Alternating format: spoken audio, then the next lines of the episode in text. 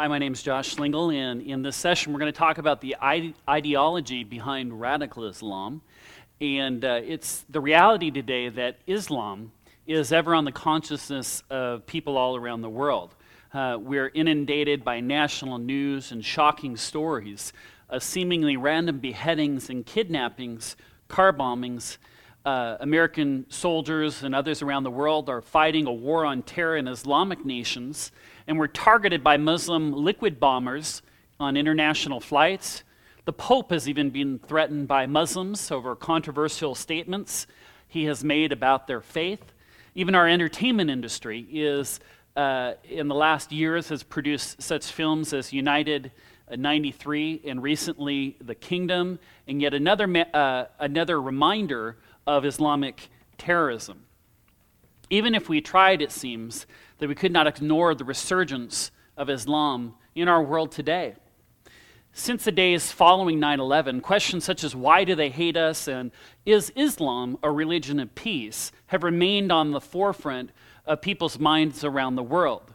Uh, especially in the West, people have wrestled with these questions, whereas many times in the East, uh, the church has been persecuted and understands many of the, these ideas, but they're not really sure, wrestling with what is true Islam and what is false Islam and so on.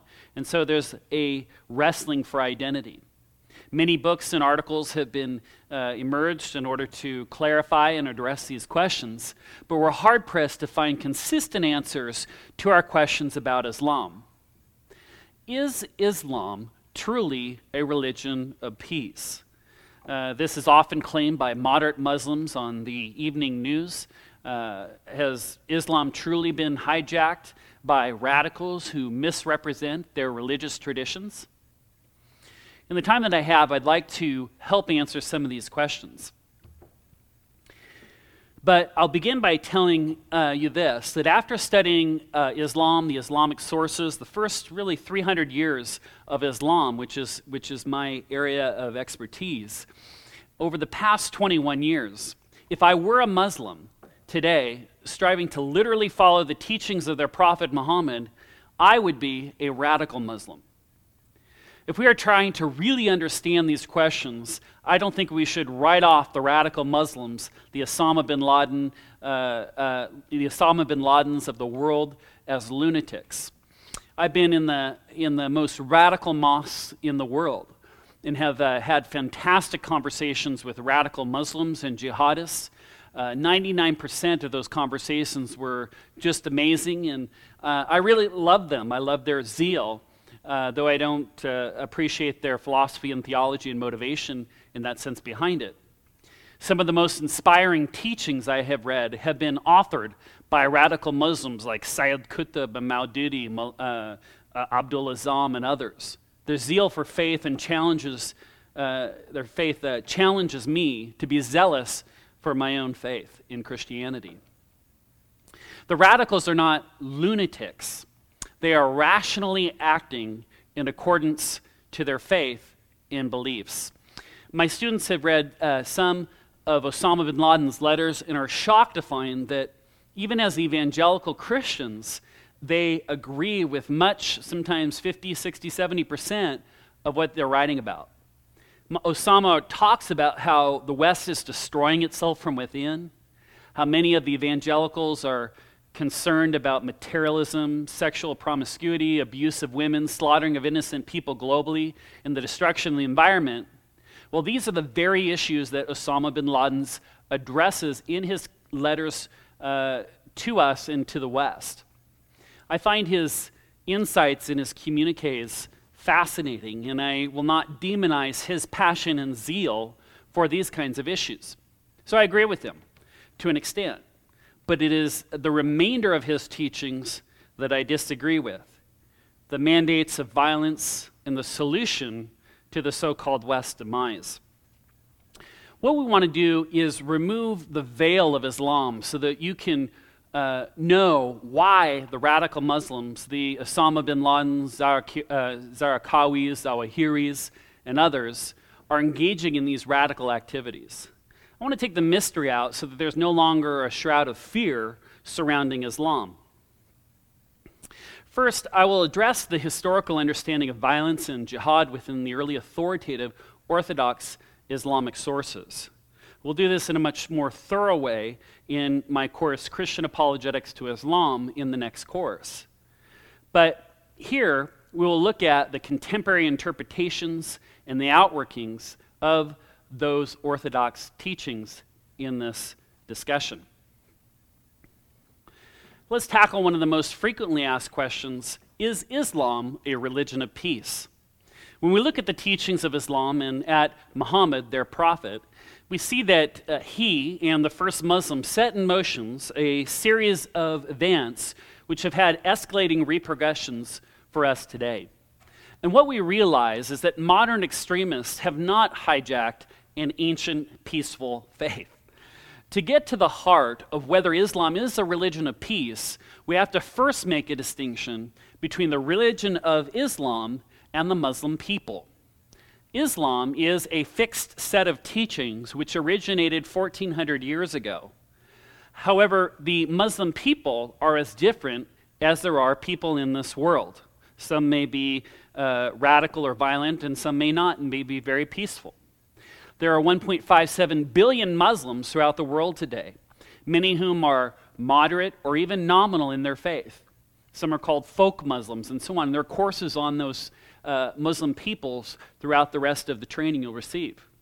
Many are hardworking people of honor and are honorable citizens uh, of Eastern and Western nations who strong, have strong family values.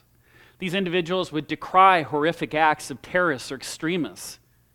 But the truth be told, that many of them have also never read the entirety of the Quran or the sacred Islamic teachings of the Hadith, the Tafsir, the Sirah, and other kinds of Islamic writings.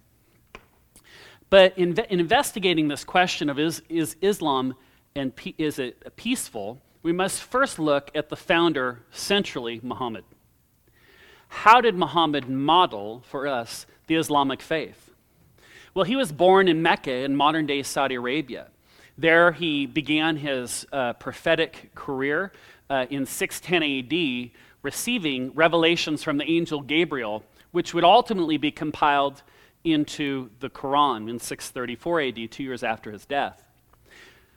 Muhammad's prophetic career lasted for 23 years. He received these revelations.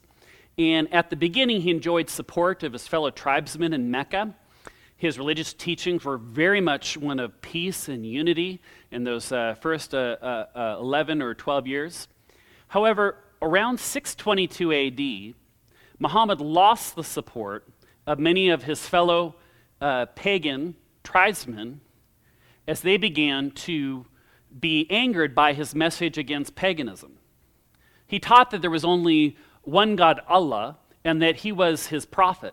Muhammad was his prophet. Muhammad temporarily yielded to temptation to allow the pagan gods a place in his religion, but when he reverted back to his original monotheistic message, his followers and pagan tribesmen clashed in hostility. It was when he lost the support in his hometown that Muhammad, uh, Muhammad's religion turned violent. He and his band of followers, maybe a hundred or so Muslims at the time, hijrad or migrated, moved to another city in the Arab, uh, in the Arab Peninsula up to the north uh, to a city called Medina. There he grew stronger in his alliances and began to establish a political community called the Ummah.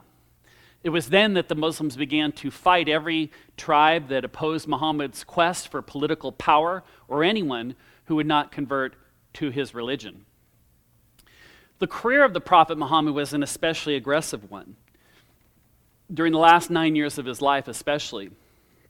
One scholar, uh, uh, Dr. Richard Bailey, explains that within the Quran, one can find four stages to Muhammad's fighting campaigns. Stage number one is when Muhammad lived in Mecca. There was no retaliation when he had a, a few followers uh, with a very little military and political clout. Stage two is a later period in Mecca where defensive fighting is permitted. In stage three, Muhammad has moved to Medina. He's migrated or hijrat up to Medina. And at this time, uh, had defensive fighting is commanded, and it was obligatory upon his followers. Anybody attacking him, they could respond. And finally, at stage four, uh, is later in Medina. Once Muhammad was strong, both politically, he united the Jewish tribes that were there. Um, uh, uh, at this time, uh, he was able to begin a militarily offensive fighting, which is commanded against the pagan tribes and those throughout uh, the region. At this time, an all out offensive is launched in that stage four to invade and force converts to Islam, which really uh, extends throughout the world beyond Muhammad's death. Uh, he orders Abu Bakr, and Khalid was ordered by Abu Bakr, the emir of the Muslims, the Osama bin Laden in the first century, to conquest the Syria and up into the, the, the northern Christian nations. Now, the following are Quranic references justifying uh, an offensive battle. For example, do these sound peaceful to you? In Surah 9, verse 5, in the Quran, it reads, Then fight them and slay the pagans wherever you find them, and seize them, beleaguer them, and lie in wait for them with every stratagem of war. So this verse allows the Muslims to compel non Muslims to accept Islam. However, it is also abrogated or replaced by the condition in the verse which follows. Quote, but if they repent and establish regular prayers and practice regular charity, then open a way for them.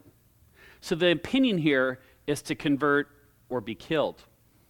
In Surah 929, we read uh, this verse. It says, Fight against those who, one, believe not in Allah, or two, nor in the last days, nor forbid that which has been forbidden by Allah and His Messenger, and those who acknowledge not the religion of truth, Islam, among the people of the Scriptures, the Jews and the Christians. Now, that's not a very peaceful verse either. However, the verse that follows here all allows for their protection from death if, quote, they pay the jizya tax, uh, the poll tax, or a tax that's placed upon Christians, and feel themselves subdued and humiliated, end quote. So the options between verse, verses 9.5 and Surah 9.29 are to convert to Islam or pay a tax, being designated as a second class citizen, or be killed. Then there's Surah 47, Ayah 4. So when you meet in, uh, in fight and jihad in Allah's cause, those who disbelieve smite their necks, strike off their necks until you've killed and wounded many of them. End quote. So these are just a few of the 149, some scholars say up to 164, what are called sword verses that are found in the Quran. Though there are many peaceful verses in the Quran, these verses have been replaced or, uh, uh, re- or abrogated by the much more violent verses, because the violent wor- uh, verses were revealed to Muhammad after the peace verses, and so the peace verses have been abrogated or replaced by the new commands to fight in the way of God.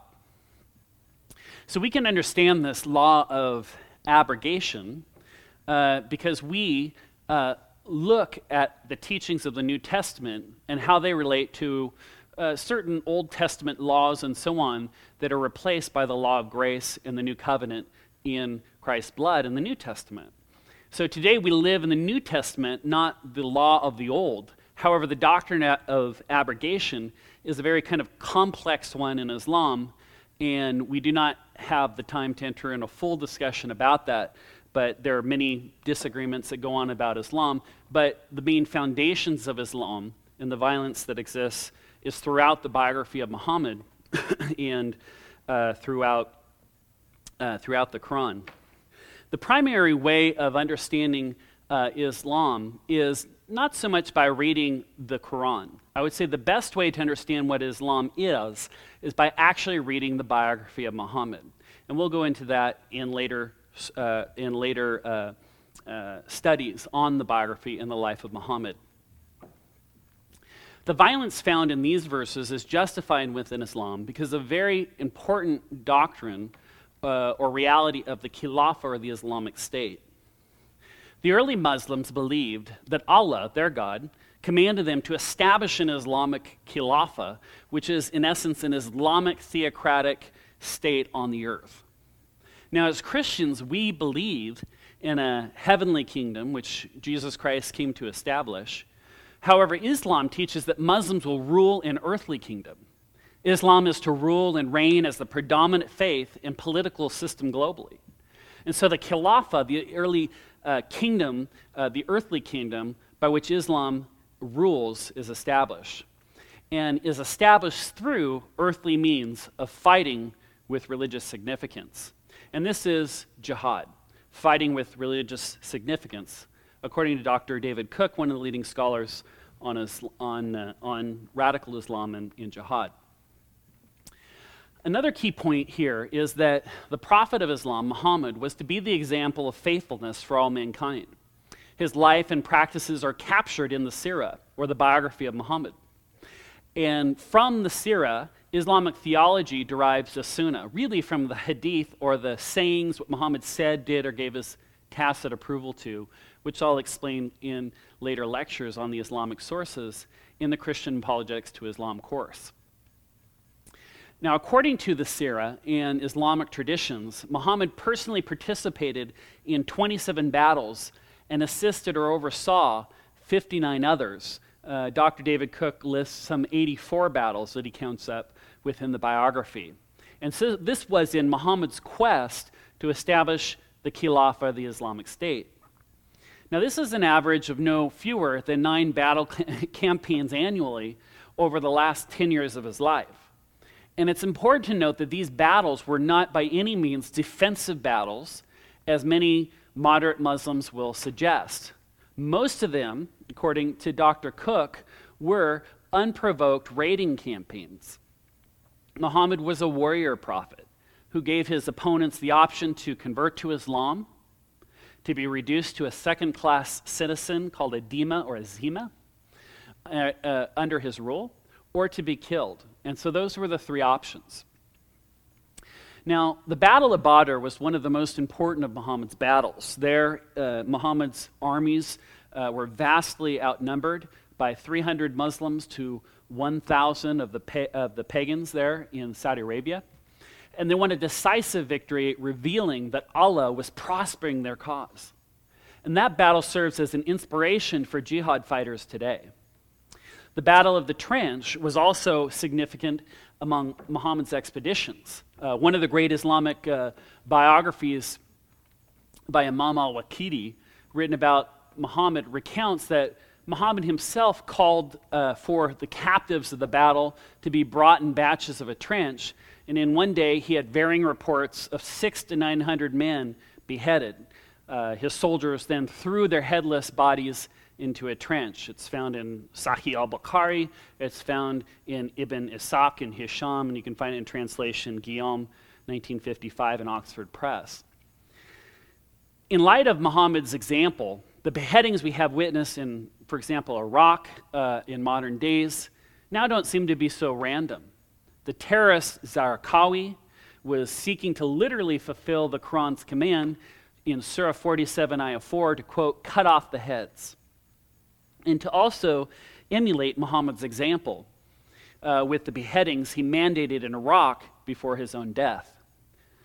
Zarqawi was not an insane, I mean, to my understanding, he was not an insane uh, person, but instead was rationally following a clear religious injunction uh, from Islam for his actions.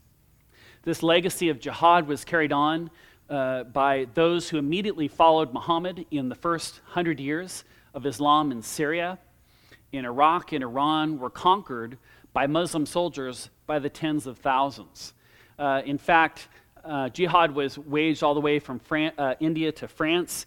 In the first uh, four years, according to Imam al Waqidi in his book, The Conquest of Syria, which was written in the 8th century, uh, very close as a, as, a, as a primary source for the early origins of Islam. Imam al Waqidi says that there was some, uh, within the first four years, uh, we counted up, there was some 333,000 Christians and others that were killed up in Syria. And then within 10 years, under Abu Bakr and Omar, those first caliphs, after Muhammad commissions them up into the conquest of Syria, within the first 10 years, they killed uh, 1 million uh, Christians and others uh, in the conquest that spread all the way to India and eventually into the 1040 window.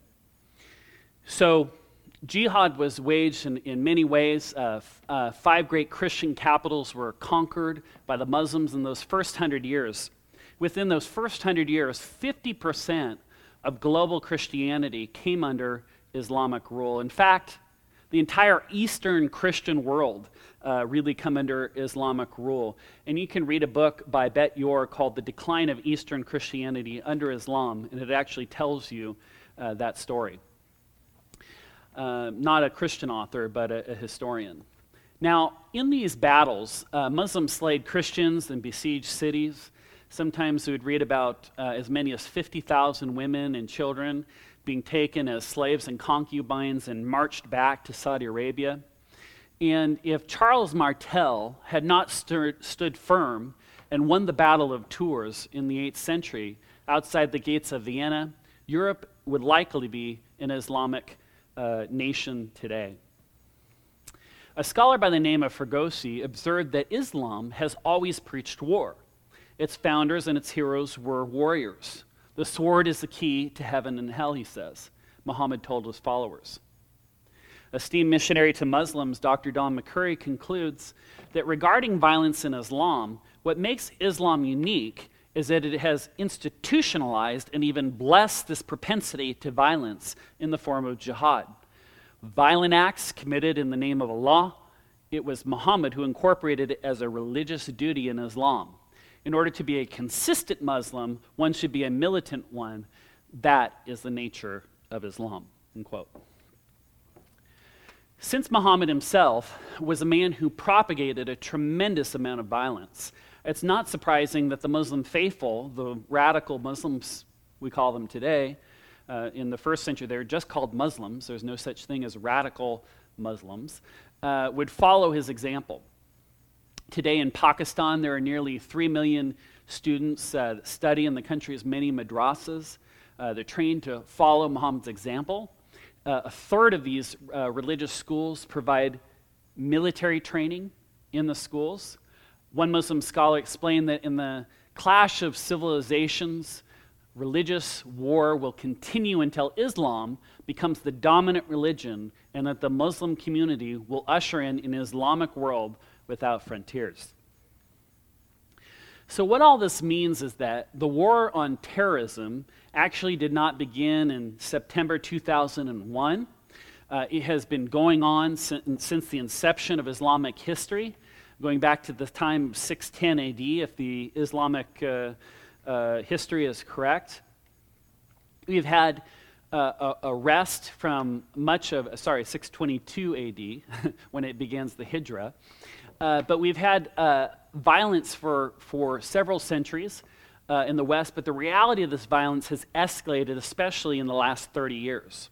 In Africa, under such Islamists as uh, Usman Dan Fodio in Nigeria, a radical jihadist, or uh, Turabi, who is in Sudan, or Omar Bashir, who is the uh, leader of Sudan, and so on, Al Qaeda. In the East, in those Africa and Asia nations, been, the church has been devastated uh, by, in some of these areas, with the interaction with Islam. So they've experienced uh, the, the challenge of living with an intimidating Islam on a daily basis. One author states that most of the terrorism in the contemporary world has taken place in the Muslim world or is launched by Islamist groups against people of other creeds and nationalities. Islamic terrorism against Americans has been consistent over the last 20 years. In all, 800 uh, persons have lost their lives in the course of attacks by militant Muslims on Americans before September 2001. So, all beliefs have consequences, and the violent history of Islam provides the ideological and foundation for radical Muslims and their activities. Now, remember that we're not talking about the majority of nominal Muslim believers, many of whom are your neighbors that you'll meet uh, in evangelizing and so on. But we're talking about those Muslims who are radical, meaning to go back to the root or the foundation of their faith in their Islamic faith and those who revert to terror to fulfill a religious obligation. These radicals make up roughly 15% of Muslims worldwide, uh, or equal to 300 million radical Muslims that hold that ideology and, are, and or are participating in that radical agenda. Or, for example, to pic- picture that in your mind, the entire population of the United States would be radical Muslims transnationally. So, how do Muslims become radical? Uh, clearly, no one is born a radical Muslim. Uh, radical Muslims are created through indoctrination and discipleship by other radicals that are discipling their own. We should be discipling our own in Christ. but Osama bin Laden, uh, for example, in his organization Al Qaeda, has trained over 25 to 50,000 fighters in his organization since 1987. Another prominent Islamic militant group are the Mujahideen. Uh, from 1984 to 1987, the Afghan Service Bureau of the Pakistani ISI trained over 80,000 Mujahideen fighters. Uh, these are warriors. Uh, writings by modern day Muslims, uh, radicals like Osama bin Laden, greatly influenced these young Muslim recruits to come and train. So, the first step of radicalization is recruitment. Listen to what some of the greatest radical Muslim recruiters of this generation have communicated to their faithful followers. Abdullah Azzam played an important historical role as the precursor and mentor of contemporary jihadism. He was Osama bin Laden's mentor, and he was a university professor in Saudi Arabia. he, he had been a, a strong uh, advocate of militant and global jihad. He wrote, quote, in the rifle alone, no negotiations, no conferences, and no dialogues. Jihad will remain an individual obligation until all other lands that were Muslim are returned to us so that Islam may reign again. Before us lie Palestine, Bahrain, Lebanon, Chad, Eritrea, Somalia, and the Philippines. End quote. In a manual published by Al Qaeda, uh, the terrorist organization founded and run by uh, the deceased Osama bin Laden, we can read what their understanding of confrontation with the West means. Quote, the confrontation that we are calling for with the apostate regimes does not know Socratic debates, Platonic ideals, nor Aristotelian diplomacy, but it knows the dialogue of bullets, the ideals of assassination, bombing, and destruction, and the diplomacy of the cannon and machine gun. Islamic governments have never and will never be established through peaceful solutions and cooperative councils. They are established as they always have been by pen and by gun, by word and bullet, by tongue and teeth. End quote. So the first steps in radicalization is recruitment. The second step is indoctrination. So they must be recruited and indoctrinated to become radical. The Muslim thinkers inspire disillusioned Muslims to fight and then convert a West that is in slow demise. Strangely, as evangelical Christians, we may not disagree with many and many observations that they're making. Radical Muslims uh, see what they claim to be the debauchery of the West and see uh, materialism, sexual promiscuity, drunkenness, and drug use are being exported throughout Western media, uh, uh, entertainment, all these kinds of things. This is aggravated by what Muslims declare are the imperialistic policies of Western governments in their nations. Many Muslims see that they are preserving Allah's law, His Sharia, in the world by fighting the West. One scholar observes Muslim leaders claim that Westerners want to transform the entire world into an entertainment house where they are free to perpetuate their evil deeds. Furthermore, Western leaders are Satan inspired, out to create havoc everywhere, especially uh, among Muslim states like Iraq, in Algeria, in Afghanistan. End quote. So we as Christians can agree that Western excesses are destroying the underpinnings of our culture but their cure in Islam is just as bad as the disease. You cannot overcome evil with evil, but evil with good. 1 Thessalonians 5:15. Though many Muslim grievances are, are legitimate, the West is by no means to be blamed for the terrorist attacks. A leading Christian scholar, Peter Riddell, has written that the quote the roots of radical Muslims' anger against the West is not only due to necessarily to Western materialism or 19th century colonialism or even American imperialism, but that Islam, through its history, has contained within itself a deep and powerful channel of divinely ordained violence, legitimized by certain passages within the Quran and exemplified by the Prophet Muhammad himself. End quote. So the process, this process of indoctrination of these young recruits is not only rhetoric against the West, but appealing to the orthodox teachings of their holy books, the Quran. Among those who do wage jihad, they look to their own faith teachings to not only ideologically justify their actions, but to find inspiration for terrorist activities. They follow the example of uh, their prophet, Muhammad. To them, Muhammad is deemed the perfect example of a faithful life for all humanity, for all time. Just as Christians look to Christ as their model, how we should live, the radical Muslims look to Muhammad as their model. Uh, so these radical Muslims read and interpret their scriptures the same way evangelical or fundamentalist Christians do, literally. They are just like us. They read their traditions just like we do, just like I do. So they look to these sources of their faith, their scripture, and the example of their prophet for their authority, the same place that we do to Holy Scripture. But theirs is the Quran, which is a false book. Now, perhaps the most radicalized of these Muslims are the suicide bombers. For the last many years, we have uh, heard almost nightly news of young men who strapping bombs on their bodies, walking through discotheques and weddings in Israel uh, with, the, with the sole intention of blowing themselves up. Or in Iraq, we learned of suicide bombers driving cars into crowds, detonating the vehicle in order to amass the greatest collateral damage. Are all of these people insane? Or are they rational actors? moving and doing according to their free will? Let's take an inside look at the mind of a suicide bomber. Our understanding starts with the concept of martyrdom in Islam. What is this concept of martyrdom in Islam?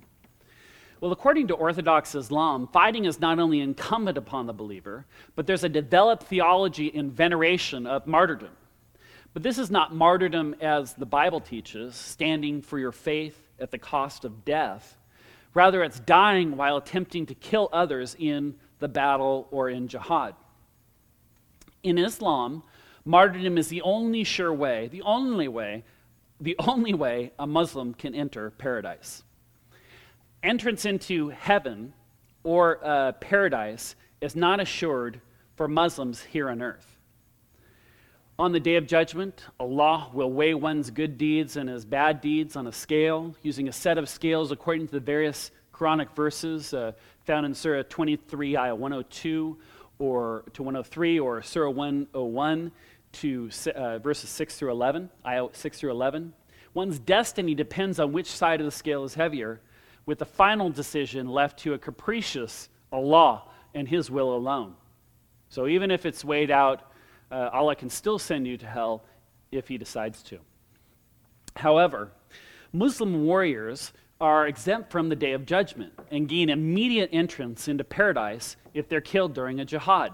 You can see verses on jihad and martyrdom found in Surah 47, ayah 4 through 6. Now, there's an ongoing debate within the Islamic community as to whether suicide bombers, for the sake of, uh, of jihad, is permissible and acceptable as martyrdom. However, those who do kill themselves for their faith have been clearly taught to do so by contemporary leaders. For example, a leader of Hamas, uh, the Palestinian group, uh, said, quote, our love for death is greater than our love for life. Hamas, of course, has commissioned many suicide bombers into civilian areas of Israel. Also, after the bombings of U.S. Marines, the battalion headquarters in Lebanon, Sheikh Mohammed Yazbek, speaking at a rally in near, nearby Baalbek, said, quote, let America, Israel, and the world know that we have a lust for martyrdom, and our motto is being translated into reality. End quote. The Christian Science Monitor reported on March 5th, 2004, that 36% of 12 year old boys in Gaza, an Arab settlement in Israel, believed that the best thing in life was to die as a martyr. So, where do they learn about martyrdom? Well, some, some of these go to uh, what are called paradise summer camps. Uh, the BBC television shows uh, footage of an Islamic Jihad summer camp where young Palestinian boys uh, were shown pictures of suicide bombers and were being given military training. One camp counselor shared with a BBC reporter that, quote, we're teaching that the children that suicide bombing is the only thing that makes the Israeli people very frightened. And furthermore, we are teaching them that we have the right to do it. We are teaching them that after the suicide attacks, the man who makes it goes to the highest state in paradise. Thus, suicide bombing in the contemporary jihadist mind is rooted in the Orthodox Islamic ideology and in contemporary Islam. The motivation to commit suicide or martyr oneself is not solely religiously motivated. There's also a carnal motivation for a jihadist willing to martyr. According to the Quran, a martyr who dies in jihad will immediately enter paradise. And there they receive these, what are called huris, or beautiful, large eyed, perpetual virgins, who will be their constant companions throughout eternity, some 70 or 73 of them, and so on. Also, they will walk among rivers of wine, being dressed in silk gowns and seated on majestic thrones.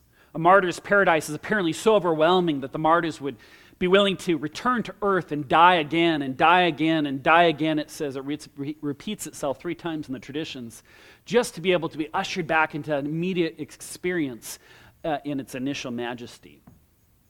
Strangely, what they're allowed to do in paradise is forbidden for them to do here on the earth. Muslims are not to have multiple sexual partners outside of marriage or even taste wine, and yet their heaven beholds all that is sinful for them on the earth. It's a very different heaven than ours, where no carnal pleasures await us in that sense. Rather, for us, in heaven, what we find is we behold a God who walks and talks with us in a garden, that we get to receive our Creator and to understand God as He is and to be with Him as we're eagerly to be with Him there. So, those who die as martyrs will often leave letters or videos behind explaining that they are sound mind. They are rationally making a decision to die as martyrs and that they are acting in submission to Allah. Sometimes they'll quote the very traditions and verses I mentioned earlier about martyrdom as the hope that lies before them. Now, there's no particular verses or uh, particular traditions that are a majority over others that they emphasize. There are hundreds of hadiths and hundreds of traditions. And likewise, I mentioned already the many uh, verses, the 149 verses that are in the Quran, that justify the jihad for them from many different perspectives. And this is replete and throughout ubiquitous in their traditions. Also, these suicide bombers leave behind families. However, these family members and even parents rejoice with pride in their son's actions. I've seen videos of a mother who, whose son committed a suicide bombing, and she's rejoicing proudly, holding the, his picture in her arms, approving of his violent act. Further, these families are given uh, financial incentives and grants by Muslim terrorist organizations as a reward for the son or their husband's so called sacrifice. The Palestinian Authority, in fact, signed a new law to support the families of suicide bombers. So you can see how a young man, perhaps in dire straits from a poor family in a war torn area, would be willing to martyr himself for the hope of what awaits him on the other side of the explosion. And also, he would not know, uh, he would know that his family would be financially cared for in the aftermath Truly, in looking at the suicide bomber's mind, the individual or community that participates in these actions finds itself between two blissful outcomes uh, either victory or triumph, or martyrdom in paradise. So, once again, Muhammad's 7th century ideas have modern consequences today. So, another current phenomenon besides the suicidal bombings are the apocalyptic sayings of some Islamic world leaders, namely Iran's Ahmadinejad. Now, the majority of Iranian Muslims are nominal, um, peaceful people in, in general, but their president is an Orthodox follower of the Shiite sect of Islam. He has made what appears to be outlandish statements. Ahmadinejad said that Israel must be wiped off the map, and on May 8, 2006, the Iranian president sent a letter to President Bush calling the U.S. to return to monotheism. He was, in, in essence, in inviting Bush to become a Muslim. Many in the media saw this uh, move as an opening of the diplomatic doors, which had been closed for a number of years. In their estimation, this was a, a goodwill gesture on Ahmadinejad's part. Yet those familiar with Islamic history spotted an immediate parallel between Ahmadinejad's letter and a religious teaching within Islam.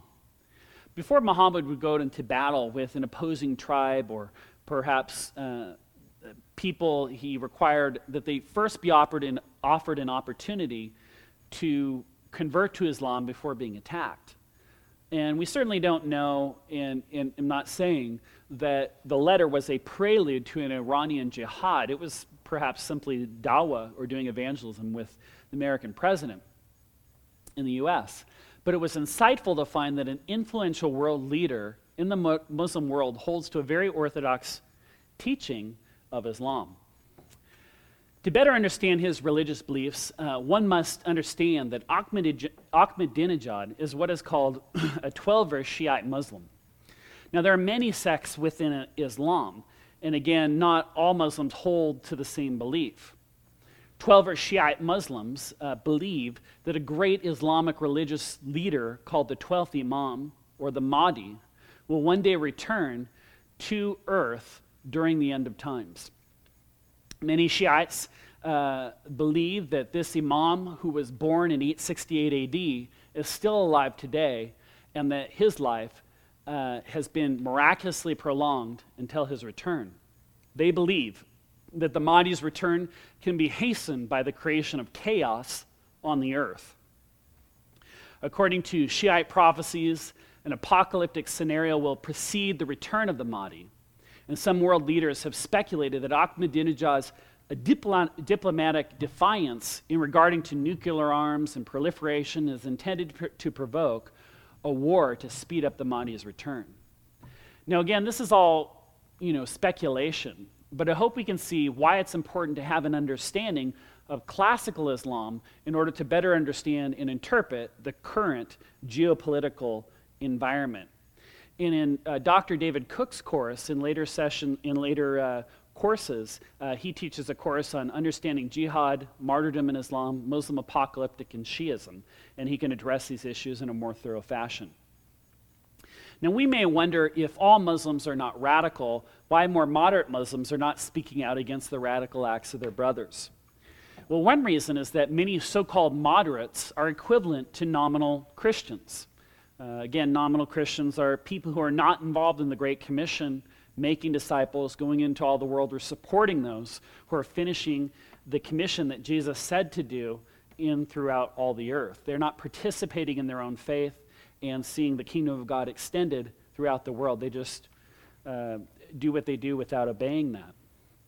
Now, the Muslims, uh, the sense of the nominal Muslims, have not read their scriptures, and so they do not understand the justification for these violent acts. They are unaware of them, perhaps. Also, these Muslim, uh, Muslims are not seeking to make public political statements because, like nominal Christians, they tend to be less activist, activistic and more apathetic. But there are those mod- moderates who are, are intellectuals and who are speaking out. Liberal or moderate uh, Muslims tend to define jihad as an inward striving against the lusts of the flesh towards faithfulness. This is often called the greater jihad because a Muslim must do it every day, and they see it superior to the lesser jihad, which is uh, fighting. Scholars disagree with this position and hold that true jihad is, as we've seen, fighting and following the example of Muhammad. Radical Muslims will take the literal approach, defining jihad as the Orthodox teachings do, and then they will declare these less literate, literate literalist, moderate Muslims to not be true Muslims. The moderates are mostly overwhelmed by the violence of the radicals, and frankly, the radicals seem to make a better case for following the teachings of Muhammad than the moderates do, and so they have a stronger argument for their version of Islam in the eyes of many international Muslim uh, communities. But there's another dynamic as well. Recall the four stages of jihad in Muhammad's career. Some Christian apologists to Muslims agree that some who appear moderate may have radical leanings but are not expressing it because they are in stage one. Muslims in Western nations don't have political clout like Muhammad's earlier career in Mecca. Hence, offensive or defensive fighting is not permitted until a later time, when Islam becomes more prominent in a society and so on. One uh, apologist, Indian apologist, has said that there is a very thin line between moderate and radical Islam. Even if a Muslim is, quote, a Sufi or mystical Muslim, it's a very short shift in, for example, Northern Africa or throughout the world in Asia where Sufism is popular. It's a very short shift from this kind of peaceful Islam back to the example of Muhammad, and the radicalization process begins. So, in pulling back the veil on radical Islam, one runs the risk of invoking fear. But I don't believe that, um, that fear should be an evangelical response at all. I am not uh, scared of Islam, even though there may be those Muslims who uh, want to invoke fear upon me. For example, in the Quran, Muslims are taught in Surah 8, ayah 57 through 60, it says, quote, strike fear or terror into the heart of the infidels, end quote.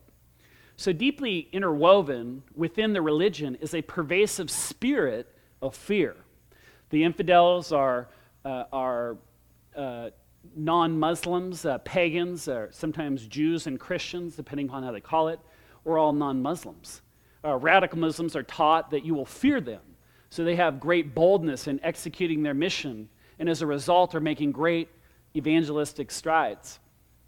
However, we're told through the scriptures that we need not be afraid. We need not have fear because Christ has overcome the world. But do you believe that? Do you believe in what Jesus has to say? That we perfect love drives out fear. We're to have an even greater boldness in our witness because God has given us, has not given us a spirit of fear, but has given us uh, uh, one of love and power and a sound mind. but I tell you three reasons why people are afraid of Islam. First, it's because Christians have not connected with a powerful God, a powerful living God. Uh, a bomb can kill lives, but only the gospel gives eternal life. Our message is far more powerful than the weapons of mass destruction, and so is the eternal impact of our witness.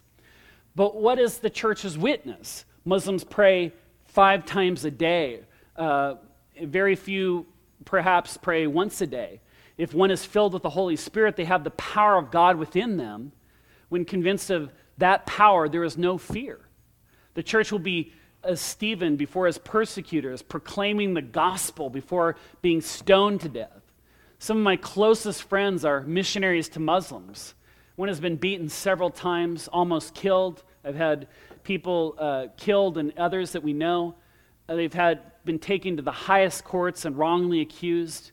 And the persecution continues on and on. If you read the book of Acts, it's just like the life of Paul. They stand firm. They do not allow fear to strike terror in their hearts because the gospel is greater uh, there uh, than anything that the Muslims can give them in that sense, any kind of fear. and, no, and nominal or radical Muslims, they need to hear the gospel. Nominal Christianity will not win over any radical faith at all, especially radical Islam. Secondly, some Christians fear Islam because they fear persecution. But what does the Lord Jesus Christ say about persecution? Some of you they will persecute, and some of you will be killed. Uh, a Christian will not pick up their cross in obedience to following Christ if they fear persecution. Paul says to live a godly life in Christ means to suffer in 2 Timothy 3:12. And a time will come, the scriptures say, when they will kill you and think they're giving offerings to God. That's Islam. So the church needs not to fear persecution because she holds a future hope in eternal life, which is far more glorious than which is here on the earth. And the reason we are here, the reason we have life and blood and breath, is to finish the Great Commission on the earth. That's the whole thing. For a billion, billion years, you get rewarded for what you do in this life and how you invest your 20, 30, 40, 60, 70, 80 years. So don't waste it. Thirdly, people in the church are afraid because they don't know what they believe. If they met a Muslim, they would not know what to say to them, to share the gospel with them, or how to share their faith. They wouldn't know how to address the, the theological issues. How many have heard of pastors training their congregation, their churches, to effectively and lovingly evangelize the Muslims? Well, there's not many. The, the pastors have just never, never received the training throughout the world, and we need to admit that and, and to bring that training into the context of the church so we can finish the Great Commission. And yet there are 1.5 billion Muslims globally, and it's the fastest growing religion in the world. Just like Muhammad's ideas had consequences, the church's ideas today have consequences as well. We fear what we do not know. And if the church learns about Islam and Muslims, I found that she will have a deep seated confidence, not fear, because they understand exactly what they believe and they have compassion on them because they can see what it is they're locked in and they see so much hope in the love of the gospel and in Christ. Again, as I mentioned when I began, my hope is to expose Islam and to take away its mystery so that it no longer is a thing to be feared by us Christians, but becomes rather another false ideology which we as Christians can confidently address. Osama bin Laden, as we have seen, has become the foremost radical ideologue of radical Islam and faith. And with uh, zeal, before his death, he had written a letter in, to the United States in post 9 11. He says this quote, You are a nation that permits acts of immorality, and you consider them to be pillars of personal freedom. You are a nation that exploits women like consumer products or advertising tools, calling upon customers to purchase them. You then rant that you support the liberation of women. You are a nation that practices the trade of sex in all its forms, directly and indirectly, a giant corporation and establishments and established on this under the name of art or entertainment and freedom. The thing we call you to is to stop your oppression and lies, the immorality and debauchery that has spread among you. If only that was the only thing that Osama bin Laden said. Doesn't sound bad. But he has called, he has also called out to violent attacks against Americans worldwide. So how ironic that that radical Muslims are trying to solve the issues, issues of immorality in the West with bombs because we as Christians have neglected to respond to the spiritual depravity of our culture and Muslim nations with the gospel of Jesus Christ. We as Christians must put aside our fear and complacency and respond to the challenge of Islam with equal boldness and love and witness. Let's pray. Father, we repent Father, of sex and power and materialism, all the things that have been influential, the idols of our culture, the strongholds within the heads and minds of Christians throughout the world. Father, we repent and turn towards you and ask, Holy Spirit, that you lead us and guide us in holiness of truth to be the witness that we need to be to the Muslim world. We pray and ask that we could obey and fulfill. You said you would be with us. Help us in the name of Jesus. Amen.